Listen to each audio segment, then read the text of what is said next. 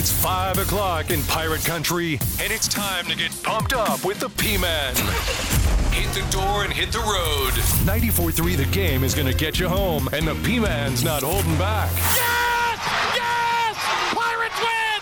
Pirates win! Bring on the Patrick Johnson Show on 94.3 The Game. Holy mackerel! Oh my goodness! The flagship station of the ECU Pirates. All right, uh, welcome in, everybody. Great to have you along. It is uh, the Patrick Johnson Show here on the flagship of the ECU Pirates, your exclusive home for ECU baseball. 94-3 the game. I am merely the great P-Man, uh, welcoming you in on a uh, Wednesday. You got through the midweek. It's all downhill from here as we uh, get ready for uh, a home basketball weekend and uh, we're on the eve of the women's basketball team and their uh, game that they will play in the uh, uh first uh, game at home this season following the uh, championship win in the American Athletic Conference tournament. So that is tomorrow. Speaking of tomorrow, we're going to be joined by best-selling author John Feinstein. Lots to talk about with John uh, including his new projects. And uh, also, uh, we'll get his thoughts on Bob Knight. Obviously, the Bob Knight book is the thing that put John on the map, Season on the Brink, which, uh, if you've never read that and you're just, you know, uh, want to read a really well written sports book, that is just a, fa- oh, just a well written book. That's one of the very best. Uh, also, we'll talk about Army's entree into the American Athletic Conference next season. John, uh, for years, covered uh, Army Navy uh, that game, and uh, we'll get his thoughts on all of that uh, coming up. All right, let's uh, go ahead, Pilk. I'm going to try to work in here before we get to Doug Martin. By the way, Doug Martin will be with us today. We'll be talking college football, talk the Pirates, and talk some more with Coach Martin. But let's go ahead and hit a Pirate report and get in on some of Coach Houston's comments. And now, Patrick Johnson with today's Pirate Report on the flagship station of the ECU Pirates, 94.3 The Game. All right. Well, Coach Houston uh, making comments on uh, Tuesday saying that uh, he really hated the fact that uh, the team did not get the win over Tulane, mainly for the fans' sake. Appreciate uh, you know the the fan support that was out here. The student body showed up and just created a great atmosphere in the stadium, along with uh, the way our team was performing. Um, and you know, uh, very good Tulane football team. I think uh, ranked 21st in the country coming in here, and uh, you know our kids went out and and and played their tails off, and uh, we had a shot to win the ball game in the fourth quarter. Uh, you know, went to the fourth tied at 10 apiece and then had the ball across midfield down 13 10. Um, and unfortunately could not uh, get that drive all the way into the end zone and come away with what would have been a, a, a great home victory and a great way to celebrate with uh, with Pirate Nation. And you know that's the probably the toughest thing about it is I, just, I hate we weren't able to give our our, our kids and uh, our fans that were here on Saturday uh, the ability to celebrate uh, a huge home win. All right. Also, uh, coach talking about FAU, and uh, this is a offense that's really predicated on the run.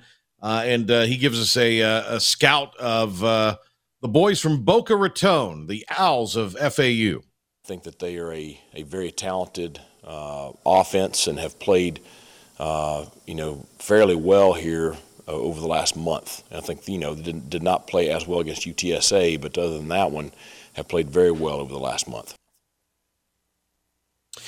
All right, uh, a couple more here, and uh, I'm told we already got Doug Martin on. Okay, uh, let's uh, talk about uh, the final three quarters after the Pirates got off to the uh, good start. We'll have Doug comment on this, but right now let's hear Coach Houston. You know what happened after the first quarter. You know, I think Tulane did a really good job of of driving the football and to a degree playing a little bit of keep away from us. You know, we got three possessions in the second half, and that's it. One in the third quarter and two in the fourth. Um, you know, so you know they did a good job keeping the ball away from us, and, and we weren't able to extend drives and create explosive plays the way we were the first two possessions of the ball game. Um, even still, uh, you know, had had had the chance there in the fourth quarter. Uh, you know, with the ball across midfield, uh, you know, to, to, to do something right there to, to put us back in the lead, and you know that's you know that's where you just got you got to make you got to make those plays at that point. You know, we just uh, weren't able to you know convert the third or fourth down right there. And uh, coach was asked, would a win push this uh, team over the hump? Well, you know, we we kind of went through this a little bit in 2020. You know, we had a lot of close losses and you know learning how to win and. Um, you know, I, I, think we got a lot of guys on our roster that have won. You know, there's a bunch of those kids on defense that have been a part of you know two straight bowl trips.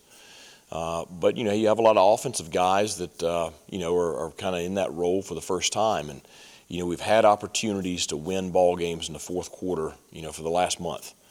Uh, and you know we, we just we got to make it over that hump, and that's just it. You know you got to make that play on on third down. You know to extend the drive. You got to you got to make that contested catch on fourth, or you got to you got to make that block at that crucial moment. Uh, and you know, until you make those plays, you haven't made those plays. And uh, the conversation with Jack Powers, who is uh, out for the season, Coach Houston, on that. You can't sit here and, and ask yourself why me, because that's what uh, that's what happens when guys are in that situation.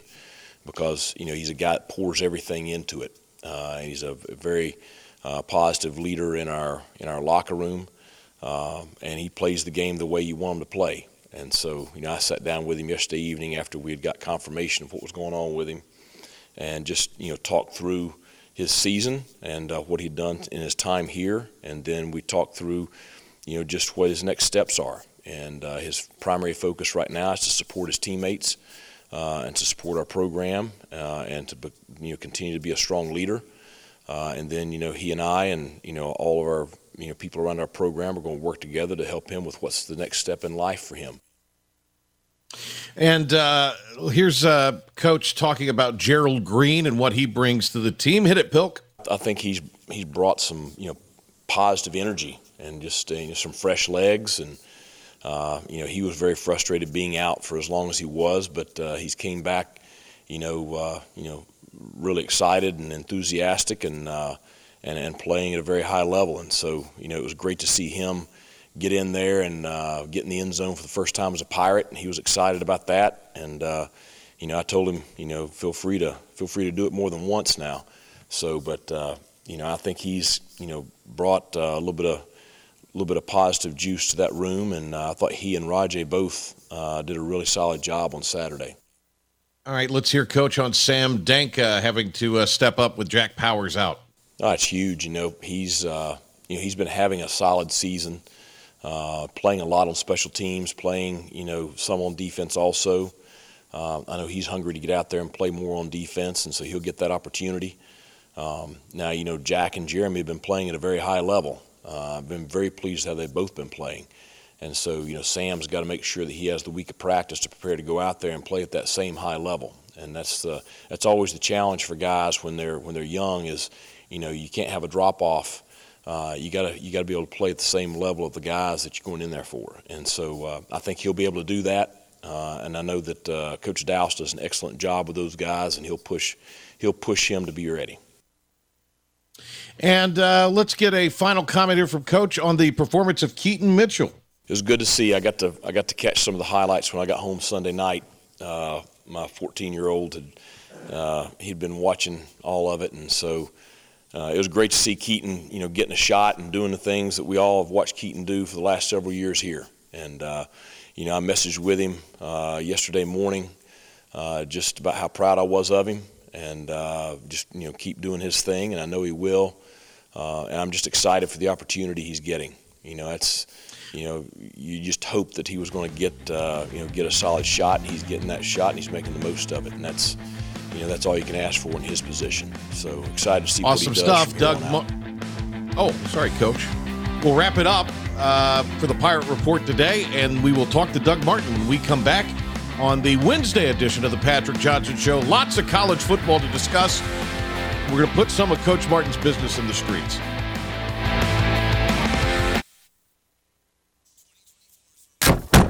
We have you covered with all the ECU news and beyond that you need for the drive home. The Patrick Johnson Show on 94.3 The Game.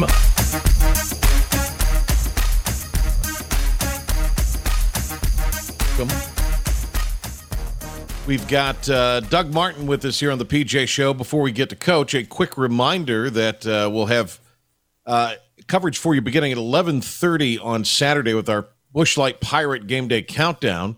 It is uh, fueled, of course, by Busch Light, and uh, we'll have it for you 11:30 to 1:30 right here on 94.3 The Game with Scotty Scooter Rogers and Terrance Copper. And uh, then we'll go uh, with uh, ECU basketball coverage here on 94.3 the game Saturday, uh, 1.30 airtime for the pregame with Darren Vaught and Michael Perry. And then the game. And uh, after that, we will join the uh, gang in Boca Raton on the uh, football side in progress. 107.9 WNCT will have coverage of ECU at FAU on the grid beginning at 3 o'clock with the 402 kick. Let's go now to beautiful Carteret County I'm surprised we have him on a couch and he's not not in a vessel. I'm putting coach's business in the street. I thought you'd be on the vessel, coach. I was going to daylight savings time got me though. It's just too dark out there now. in more than one well, yeah, you know. Look, congratulations to you because you've earned it. I told Vicky, yeah, there's not many win, not many wins equal to the day of buying a boat, but probably the Miami wins at ECU and the, the, game we beat NC State and Charlotte. Those those will be up there. But other than that, this is a pretty good day. I like that all of your uh, fond memories are with the Pirates. That's uh, Doug Martin. Once a pirate, always a pirate is Doug Martin for sure. So, well, Coach, uh, here we go. As uh, we're, we're kind of in the time of the year where a lot of seasons are made, a lot of seasons are broken. Uh, Pirates uh, could not spring the upset of Tulane, so they're in pretty, really good position right now, actually. Still undefeated in the conference, just the one loss. They're uh, sort of the belle of the ball from the so called G5 uh, to be in a New Year's Day Bowl at this point. Uh, we'll talk about the Pirates, but I want to get your impressions of Tulane. What uh, we've talked about Willie Fritz before, and, you know, I didn't think Michael Pratt was uh, you know, uh, something like 20, 30 some odd games in a row he'd thrown a touchdown, and that didn't happen. And, um, but, you know, I thought he did enough, especially on that last drive. I thought he did enough to kind of salt the game away and, and didn't, I'll, I'll say this, he didn't put Tulane in any bad positions. Now, the Pirates dropped some would be interceptions, but, uh, he, boy, he's just such a heady player, too. Yeah, he is. And they, you know, they've just got a really well balanced football team. You know, they can win with defense, they can win with offense different days. There's been some games they've scored a lot of points, there's been other games where defense has carried them. You know, and they play they play good team football, which Willie's always coached that. He's always gotten that done. But I think, you know, a lot of their offensive struggles really were a tribute to East Carolina, the way they played defense. I mean, ECU's really played good defense all year long. There's not been many games where, you know, you'd say they haven't gone out and really – stymied most people. So I, would give them hats off to the way they played defense in that game. I think that gave Tulane a lot of problems. You know, the Green Wave, uh, I think, also are the, the type of team. Uh, they have so much experience they can kind of rely back on. And, uh, and, and, and to me, that was the they never seemed panicked. They never seemed uh, tight, even though they were in a real dogfight last Saturday. Yeah, and, and, you know they're, they're used to winning close games, and good teams win close games. That's you know, and you win games late. That's always the mark of a good football team and a good football program. And it's really something you've really, as a, as a coach and a coaching staff, you've really got to ingrain that in your players because everybody talks about, oh, we want to go out and beat them by 30 and beat them by 20. And That very rarely happens. I mean, that other team has scholarships too. You know, so every Saturday you've got to be prepared to go down and win a game on the last play of the game in the fourth quarter. And when you can get that done, man, you've really got something special with your football team now. And Tulane has that. So they've got a lot of confidence. You know, the last two years they've played good football. When they get in those situations, you know, they're confident the other team's going to break. You know, it's interesting. They're in that three way tie, are the Green Wave with uh, SMU and UTSA. They'll play UTSA in the final game of the regular season. Uh, but SMU misses UTSA. They miss Tulane, so it looks like maybe SMU, with what they have remaining, Memphis might be a stumbling block for them, uh, and it's on the road. But uh, you know, I'm, I'm sure SMU is going to be favored in in that one. So I think the Mustangs and Green Wave are maybe headed for a little bit of a collision course, possibly. Yeah, I, I, would agree with you. Memphis is a struggle. You know, they're they're really, you know, you don't know what you're going to get from one week to the next with Memphis, but they've always got talent. They've always got a lot of speed on the field. They can make things happen. Um, so yeah, I'm not sure where. Do you know where that game is, Patrick? Where are they playing that game? It's at Memphis. Yeah, that that helps. You know, Memphis is much better at home than they are on the road. Um, that's a good environment to play in. So you know that that'll be an interesting game to watch. All right, Doug Martin is with us uh, here on the Patrick Johnson Show. It's great to have uh, Coach uh, with us uh, midweeks this year to talk uh, college football. I want to talk about the Pirates. Boy, a really good first quarter. Of course, as we've talked about here, that's when you usually script out your opening drives, and the Pirates did that. I thought ECU's uh, offense looked decisive. You know, they just couldn't carry it over for the final three quarters, but you know, they they jumped out and the offense showed they could do some things. Yeah, I think you know they they had some good things going early, uh, some empty sets that really helped Flinn get some early completions. You know, when your offense is struggling, you just need to get some first downs early to get things moving, get some tempo going. You know, they started off a pretty good job of that, and uh, unfortunately weren't weren't able to maintain it. But you know, again, defensively, I just keep going back to that. When you know, when you can play defense, you've got a chance to win football games. And right. even you know in that game, you know, ECU had a chance to win that game, even though it was a low scoring game because their defense put them in that position. So hey, you know anything could happen down the stretch. I, I think there's certainly some strategy for the coaching staff of ECU of how they've got to set themselves up for next year now for spring practice and mm-hmm. next year to be a good football team with these remaining games.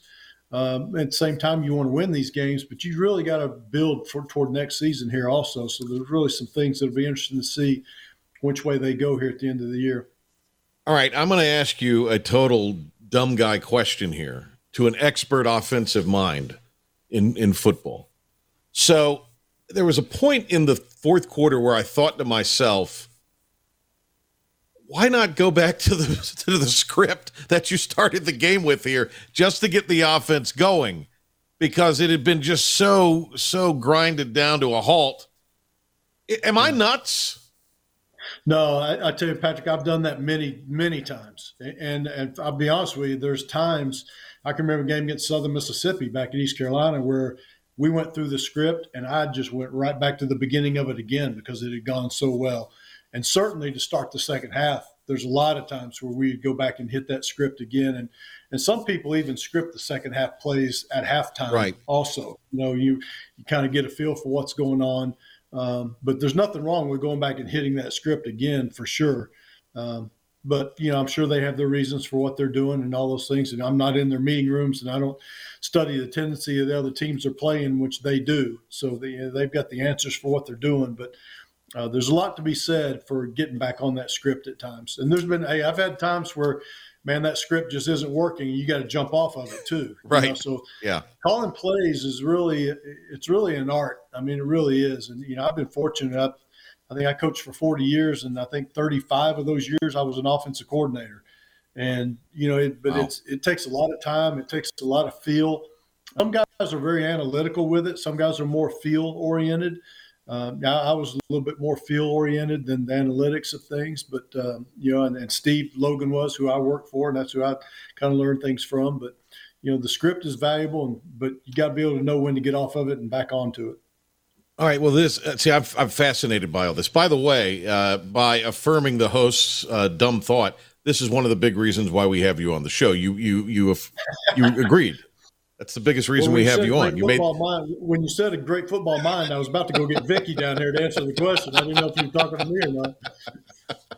Let me ask you this: um, When you were putting together said script, how big is the playbook for you? I mean, I know there's only so much time to work now. It's a little different where you are now at the USFL as far as practice, but you know you can't keep those guys out there for hours on end. So, what is the what does the menu look like when you're putting together that game plan? And how long does it take an offensive coordinator typically in your experience to kind of put that together and all right that's what we're going with yeah you know sunday nights are, are, a night to get acclimated to the team that you're getting ready to play get a good feel for what they're going to be doing. And we were always a team that took mondays off so we had the entire day monday to game plan. So it would start you know 6.30 in the morning and usually by six o'clock that night, we would have the the base game plan in. We would have our goal line in. Uh, you know, some other situations. Tuesdays we would hit red zone and third downs, and we'd make sure those were done because you're going to practice those on Wednesday. You know, and then Wednesday you're kind of polishing things up. So by Thursday you've got everything set. The menu part of things, you know, we always had a big grease board in the offices that had our entire playbook on it. You know, the runs, passes, play actions, everything. And then we would just pick and choose from that menu board. We would never take everything that was on the the playbook you know, on that menu board into a game. But um, and a lot of it depends on how a veteran of a team you have, your quarterback especially, according to you know how many play actions you're going to take, how many drop back packs, passes. That that varied depending on who the quarterback was and, and what you were facing. So you know it's kind of a roundabout question for it, but it really depends on your players. Interesting, really uh, fascinating stuff. Doug Martin, uh, one-time ECU offensive coordinator, and of course, Coach Martin uh, head coach at Kent State and New Mexico State, two of the most plum jobs that a head coach can have in college uh, football. And uh, Doug Martin, he he rode that wave, baby, to a boat. That's that's all I can tell you. Yeah. He rode it to. Have you? Has it? Go, has it? Has it been christened yet? You had no, a lot tomorrow. of hair when you said it. Tomorrow yeah, gets christened. Tomorrow. Okay. All right. Yes. All right. All right. How far are you taking it out? Uh, as far as I can go, man. I'm going to be out there all day. So if we never hear from you again, we know you. We know yeah. you just kept going. I'll just come in every Wednesday for this. There, well, I don't blame you. As good as the weather's been, I don't blame you at all. Hey, uh, Coach, would you talk about the ECU defense and and how good they are? What particularly uh, do they do well, in your opinion? Well, I think number one, physically, they've got really good team speed. You know they, they've recruited really well i think on that side of the ball. Um, i think they're very twitchy up front. They, they've got guys that can move. I think they move the front really well. They do some interesting things. They're not just a sitting target for offenses. You know they're able to to shift their defense before the snap. I think they do a good job of mixing things up when they're pressuring um, you know when they're going to lay back and play their zone defenses you know to me the teams that you know, all teams have tendencies. All good teams have tendencies. I'll say that. But teams that know when to break their tendencies are really well coached. And I think East Carolina does a nice job of, you know, breaking defensive tendencies and surprising people about when they're bringing pressure, whether it's down in distance or where it is field zone wise. Uh, I, I think they're really well coached on that side of the ball. We have uh, Doug Martin with us uh, here, and we're going to talk a little bit about, uh, well, some other goings on in college football. So, uh, including uh, kind of a surprising development to come out of NC State. So, uh, we'll do that with Coach. Coach, could you hang through the break to do that? Are you good to do that? You bet. All right. Doug Martin going to hang with us through the break. Right now, Philip the Ref Pilkington with a Pirate Report and 94 3 The Game Sports Update. Pilk. Thanks, Patrick. We will start in Pirate Athletics. This weekend, the Pirates will travel down to Boca Raton to take on FAU, and Coach Houston gave us a little scouting report on their quarterback, Daniel Richardson. 10 was the starter, I think, at Central Michigan, uh, transferred to FAU, uh, and has played the bulk of the season this year. Um, has played you know, very well. Uh, fairly mobile guy, athletic, uh, throws the ball very well in the pocket. Raleigh, North Carolina's Chloe Miller has committed to ECU's women's basketball team for the 2024 class. The senior from Broughton High School is a 6'1 forward. Former Pirate running back Keaton Mitchell has been named the NFL's FedEx Ground Player of the Week after having 138 yards and a touchdown on nine carries in Sunday's win over Seattle. Stayed in the NFL, the Bears have announced that quarterback Justin Fields is doubtful for Thursday night's game against the Carolina Panthers. Rookie Tyson Bagent is expected to be the starter. You can hear that on our sister station at Talk 1037 WTIB. The Los Angeles Angels have hired a new manager. They have hired 71 year old Ron Washington, who managed the Rangers from 2007 to 2014 and has spent the last seven seasons on staff with the Atlanta Braves. Last night, Martin Necas fought, found the back of the net in overtime to give the Canes a 3 2 win over the Buffalo Sabres, and they have now won five of their last six and will be back in action on Friday when they travel down to Florida Florida to take on the Panthers. We'll be right back with more of the Patrick Johnson Show with Doug Martin to talk more of college football this weekend. Have you noticed he's in his own little happy hour? We're back to the Patrick Johnson Show on 94.3 The Game. This is the happy hour program. Here's the P-Man. Doug Martin joining us uh, here on the Patrick Johnson Show. We appreciate Coach hanging in there with us. Uh, Coach, as far as NC State, uh, MJ Morris, you could argue that uh, his entree as the starting quarterback for the Wolfpack is uh, rejuvenated and, and, in some ways turned around their season. Three and one. He was in fact listed as the starting quarterback on their game notes that were released Monday. I know how you coaches love game notes, so you know it's just interesting to me that the, the plan was to redshirt him, but they're going to stick with that plan. It appears. Are you surprised at that move? Yeah, I, I don't know that that that had as much to do with the coaching staff as it did the young man making that decision that he wanted to redshirt. And that leads back, Patrick, to, to my mind of today's athlete and the transfer portal and the NIL and all those type of things you got to deal with where you have to recruit your own players all over again. Because to me, if he wants to be redshirted this year, then he's doing that to save a year of eligibility so he can put himself on the market and see how much NIL money he can get somewhere else I, I think you know, you know and I don't know that for sure, but just reading between the lines, that's what I would say. Or in forcing NC State's hand to give him more money to stay, because there's no other reason to do that. You got a chance to win; they can win out right now. NC State right. have a really yeah. pretty pretty fantastic year for them, especially for where they started offensively. So it makes no sense to redshirt him from a coaching standpoint. I know you want that guy out there on the field because he has made a tremendous difference for them winning football games. So I, I, would say this probably has more to do with him and his family wanting to explore opportunities at the end of the season, like a lot of young men are. So, you know, yeah. again, I go back to say it's really difficult for coaches now in college football because you have to continually be recruiting your own players. And you better have a great relationship with the key players, especially your quarterbacks, so that you can keep those guys because that's that's the bell cow of any program.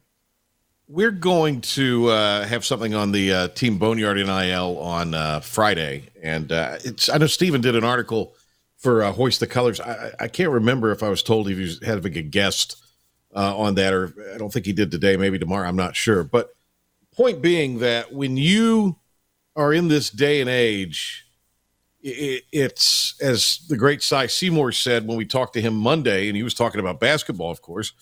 It's the two R's. it, it is the recruiting, but it's also the retention. So, I mean, this is what has made already a 365 day uh, enterprise. Uh, maybe that was 12 hours a day, now 20 hours a day, I have to imagine, uh, 365 year round. And you better have a well stocked cupboard as far as your NIL goes to be able to compete if you want to win games. Yeah, you do. And but at the same time, I'll just say this, Patrick. You know, college football, basketball, whatever, particularly football, it's always going to be a people business. I mean, you still have to have relationships with people. You've got to be able to connect with your players.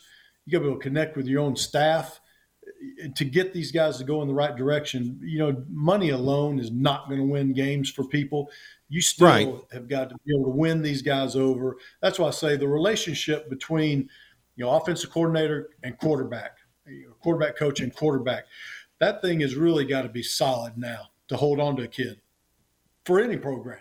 And and if you right. have a really good relationship, and I was fortunate, I had some great college quarterbacks. You know, Mark Crandell and David Garrard here, and then uh, uh, Josh Cribbs and Julian Edelman at, at Kent State because I keep thinking back, you know, would I have lost those guys? Would I have lost Josh Cribbs and Julian Edelman back in the NIL if that NIL had been in place at that time?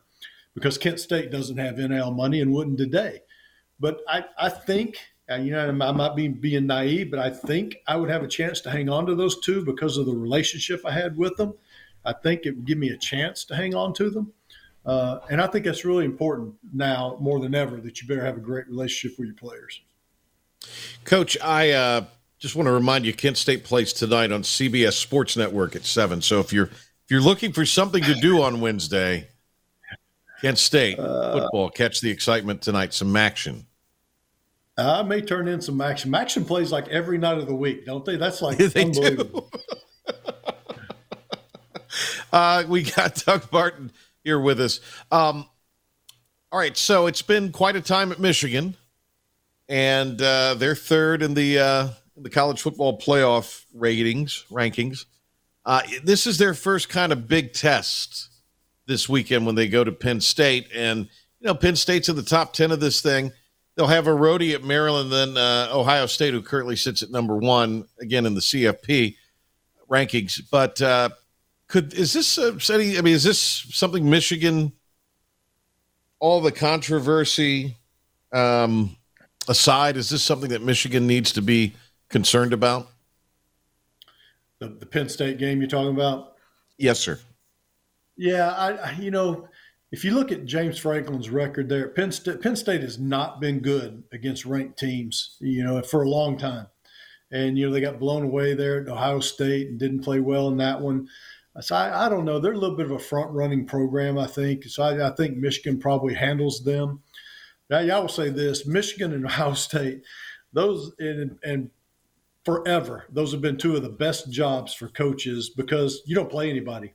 I mean, there's there's nobody in the Big Ten that can beat those guys. Right. Now, adding right. some teams now, adding some teams now, that might change a little bit. But the old model of the Big Ten, I mean, think about those games that they play Northwestern, Indiana, Purdue. I mean, those, they play about one or two, two, three, maybe really tough games every year and have a chance to win a national Right. championship. It's not like the SEC or the ACC where you really are going to get tested week after week. So, yeah, I, I think it's interesting that those two programs, uh, and I think sometimes it hurts those two programs because they're not battle tested by the time they get to the playoffs. Right. Uh, but I think Right. Michigan, I think Michigan rolls in this one though. I think they'll beat Penn State probably pretty easily. Yeah, I mean that's the thing that's always perplexed me about the Big Ten when you know they're talking about well this they're going to receive all this money like the SEC. The SEC is clearly the top to bottom better league, and uh, you're 100 percent accurate when it gets to bowl time and, and major bowl time and postseason time. Uh, the Big Ten has its issues. Uh, so we've got a couple of uh, highly ranked teams that uh, are maybe on a little bit of uh, be on the lookout uh, alert or upset alert. Utah at Washington, I, I think that could be problematic for Washington at home. Um, I, even Ole Miss, Georgia. You know, Georgia's great. I, mean, I know what a big fan you are of them, but uh, you know, Ole Miss is uh, they can score a ton of points. And then there was one other one that uh, I wanted to ask you about. Oh, and then USC at Oregon. Of those three, you know, top six teams, who who is most likely to to maybe lose? Washington at home to Utah. Could Georgia lose the number nine uh, Ohio or uh, Ole Miss, or can USC kind of put it together and beat Oregon? I don't think. I think Yeah. that one Oregon rolls, but Yeah, I think Oregon wins because USC still can't play defense. I mean, I, you know, you can fire your defense coordinator in the middle of the season if you want to. It's not going to make your defense better, and they just don't have the players right now on the defense side of the ball. The Washington Utah game, I think, will be really fun to watch. Uh, I, I'm a big fan of Washington now. Penix, I think, is an unbelievable quarterback, unbelievable talent. I think they do a great job, uh, and but they can play defense too. I mean, they are a tough physical football team. So that'll be an interesting matchup because Utah is always going to bring defense and always going to be tough and physical. They're struggling on offense right now, but I, I think Washington wins that game and continues undefeated. Um, but I think that'd be a good game to watch. I think probably Washington would be the most upset alert. I would say the Georgia Ole Miss game. I think would be a good game, but I just don't think Ole Miss can score that many points on Georgia, and, and Georgia's going to score. They're getting really healthy on offense right now. They're doing a lot of unique things. Uh, I think they've gotten better as the years gone on. They've gotten better and better and better offensively. The quarterback has really improved from week to week to week, which is the mark again of a good football program, a good football team. Uh, Right. So, and that's even without their best player. The tight end's not playing right now, who's one of their best players, uh, and they're still rolling pretty good. So, I, I think until somebody can knock them off, they're still the the top top dog to me.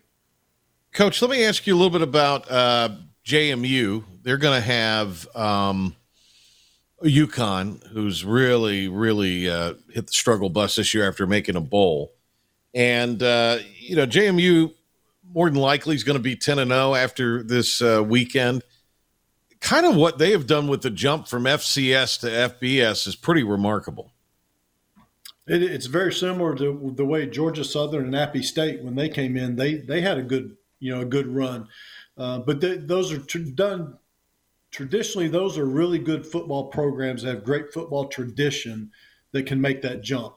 You know, Boise State was like that. Boise State was a junior college when they started, and you know, and then went Division two, and then on up to FCS, and then jumped to FBS, and and we're always able to do that because of the tradition they'd already started. So I think that's where JMU is also. It's always been really important to have football at that school.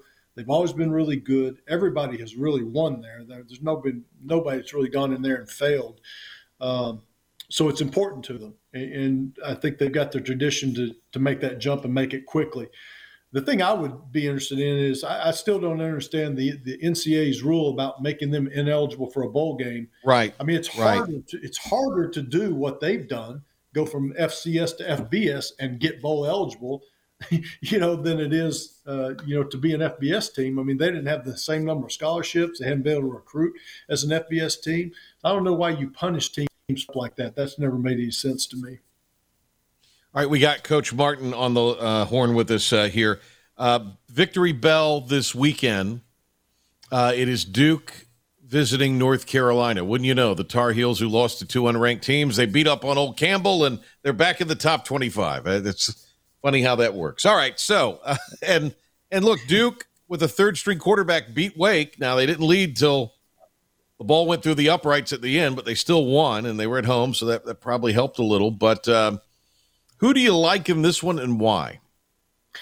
Well, I think it's probably North Carolina just because of, of, Duke with the quarterback situation. If Riley Leonard was healthy and he was playing, I would tell you Duke all the way because they play defense. Riley Leonard's a difference maker at quarterback and can really make plays. But boy, they just really are going to struggle to, to I think, score points um, without him. And I think, you know, North Carolina can score. Obviously, you know they've got a great quarterback that can can make things happen. So uh, yeah, I think it's probably Carolina. But again, I have a lot of a lot of respect for Duke and what they've done. The uh, coaching staff there, Coach Elko, and what he's built. I think they're really well coached. They're really a lot of discipline. They put a lot of discipline. They put a lot of passion. You can st- tell he's exactly what you and I talked about earlier, Patrick. You, you can tell he's got a relationship with those players. I mean, they play right. hard, and you know, and he's he's able to get on them when he needs to. He's able to love them up when he needs to. And I think again that goes back to because he's he's got a good relationship with those kids. All right. Uh, is there any team we haven't talked about? Any game we haven't talked about this week, week eleven, that you've you've looked at? You thought, okay, this is interesting. Maybe there's a player that you think's playing particularly well right now. Anybody that is in that vein as you rack your brain that might uh, come to mind? Uh, you know, the one we talked about a little bit was Oregon and, and, USC. Oregon, I would tell you that they're one of the hottest teams out there right now, especially with a one-loss team. Um, you know, I think they're a dangerous team once you get to the college playoffs, which they're probably going to be in. Uh, and the other one is Alabama. You know, I, I, this might be one of Coach Saban's best coaching jobs uh, that he's had. Yeah. You know, to go from where they've done the quarterback wise and offensively struggled and kind of maintaining defensively and then getting better and better and better offensively. And now all of a sudden they've kind of found found a personality, found an identity. You know, I think they're they're a team to watch too. And uh, again, everybody knows what a great coach he is. I think one of the better jobs he's done. Do you think he'll be back? I think he will coach until he can't coach anymore. I, you know, I, I, really. Coach Saban is a Kent State grad. I don't know if you knew that. Yeah. But you know, he, yeah. So I got to know I got to know him well when I was at Kent State. He he liked okay. to come back and visit around there, and uh, you know, really fun guy to talk to, very intelligent. Um, but you know, some guys just it's just in their blood. You know, they just they want to coach until they can't coach anymore. And I think he's one of those guys. He really still has a passion for it, and he's healthy. He's t- taking good care of himself. So, yeah, I think as long as he's healthy and he's enjoying it, he's going to keep going. I think you need to call up coach and you just say, "Hey, from one Kent State guy to another, come on to Carteret County. I'll take you out on the boat. And I think if you do that, you guys can, You can get him out there on the ocean. This you, Logan, and Saban. That would be the way to go. He is a fishing guy now. It wouldn't take much to do that. You just got to catch him at the right time. Coach, I, I, we impose on your time too much, uh, and and I love it because uh, this is the segment we get the most reaction to uh, of everything we do during the week. People love uh, when you're on talking ball, so we appreciate it very much, and uh, we'll catch you next week, Coach. All right, my man. I enjoyed it. Thank you. All right, there he is, Doug Martin.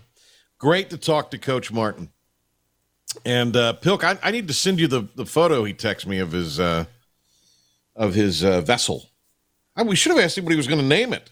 Ah, I know. Ah, we'll have to do that next week. I guess Was left out of the show. information. Yeah, it was. I know. I know. A good producer would have would have told me to ask him that. Fair enough. I should have uh, Yeah. told you in your ear. My bad. I'll take the blame. Just don't Well, make me you're run always gonna take gassers like. Coach Logan does. No, I won't. You're always going to take the blame. You know that. All right. Um, I just I just text that to you, Pilk. So let's get your real time reaction to the Doug Martin uh, boat photo. It's a good looking boat. Good looking boat. It's a beautiful boat.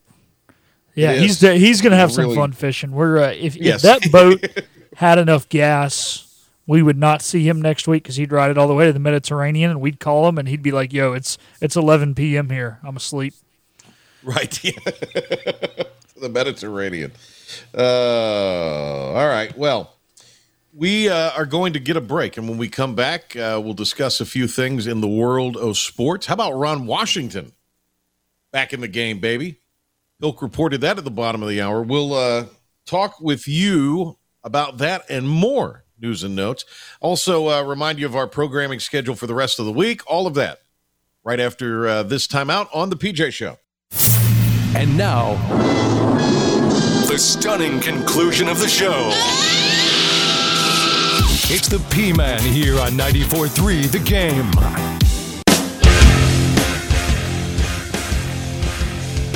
All right, welcome back. Uh, ben, my buddy Ben,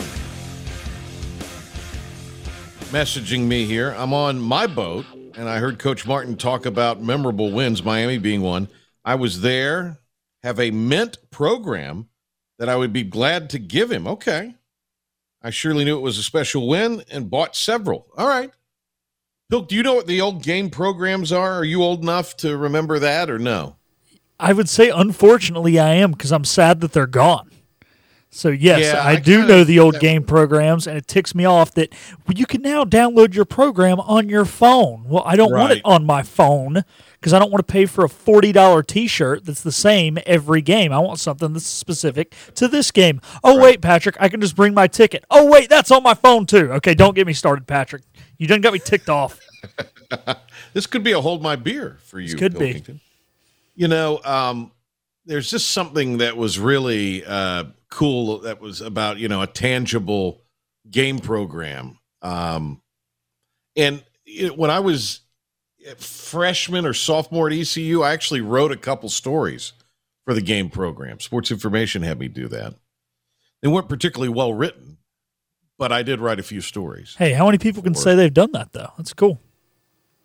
Yeah, that just popped in my head. Boy, I've done a lot of stuff, haven't I? Yeah, a lot of for a young man. For as young as you are, yeah, you've done a lot, a lot. for a young guy. I've done a lot. It's uh, I, I I probably don't realize how fortunate I've been sometimes. Um, yeah, that's um, we'll we'll work that out, Ben, if you're still listening, uh, and I'll I'll drop you a message. I'll I'll get you and Doug linked up. That would be cool to get Coach one of those and get it in the mail or something to him. I think that'd be awesome, don't you? Yeah, I think he'd really appreciate that. Yeah. Uh, and if you got plenty of them, maybe we can work one out and get it to Logan. There you go. idea. Yeah. Yeah. Speaking of uh, Logan, Coach Logan will be. Uh, ben gives me. Uh, let me see here. Oh, that's a thumb. Okay, he gave me the thumbs up. So Ben, I'll get up with you and we'll uh, we'll figure it out. So thanks for listening today. All right. Uh, speaking of uh, Logan, we've got Coach Logan and the Logan Zone coming your way Friday. Um, I'm not. Well, yeah, it'll be five to six, so I, they should be able to get uh, the show on all the talk properties. Uh, and now Ben says he can do Coach Logan one too. All right, get up with Henry and we'll make this work. I was about uh, to say, Ben. Patrick's got the hookup. I, I should be friends with this Ben guy. First, when you said Ben, I thought you meant B baby, but No, no, no. This is uh, this is another uh, guy. Great pirate, great pirate fan, an interesting guy. And uh, I've just sort of met him this year, and uh, you know he's known Henry. I think they may have been in school together, he and Henry. But he's Ben's where, where Henry's kind of like an old geese, you know, an old geezer. Ben's like a young, like a Cy Seymour type, a young young guy. Uh, so if I meet Ben, ways. I can't use the joke that he went to East Carolina Teachers College like I like to use with Henry.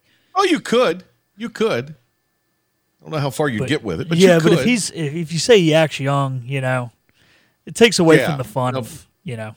Yeah, I understand what you're saying. I give Cy all kinds of jokes all the time, though, about even though he's the world's youngest teenager. He So- definitely is. Um, I was going to say, Coach Logan, Friday, 5 o'clock, right here on 94.3 The Game. Also, uh, he'll be on 96.3 and 103.7, our sister uh, talk stations. Got I Go tomorrow. We'll be back tomorrow with John Feinstein, and we'll hear from the Pirate coordinators, Donnie Kirkpatrick, Blake Harrell, as we get you ready for ECU and FAU. Uh, Friday, we'll uh, talk a little Team Boneyard and preview the college basketball uh, weekend. So, all of that coming your way. Uh, the remainder of the week for this program, we'll be back in the morning on Talk of the Town.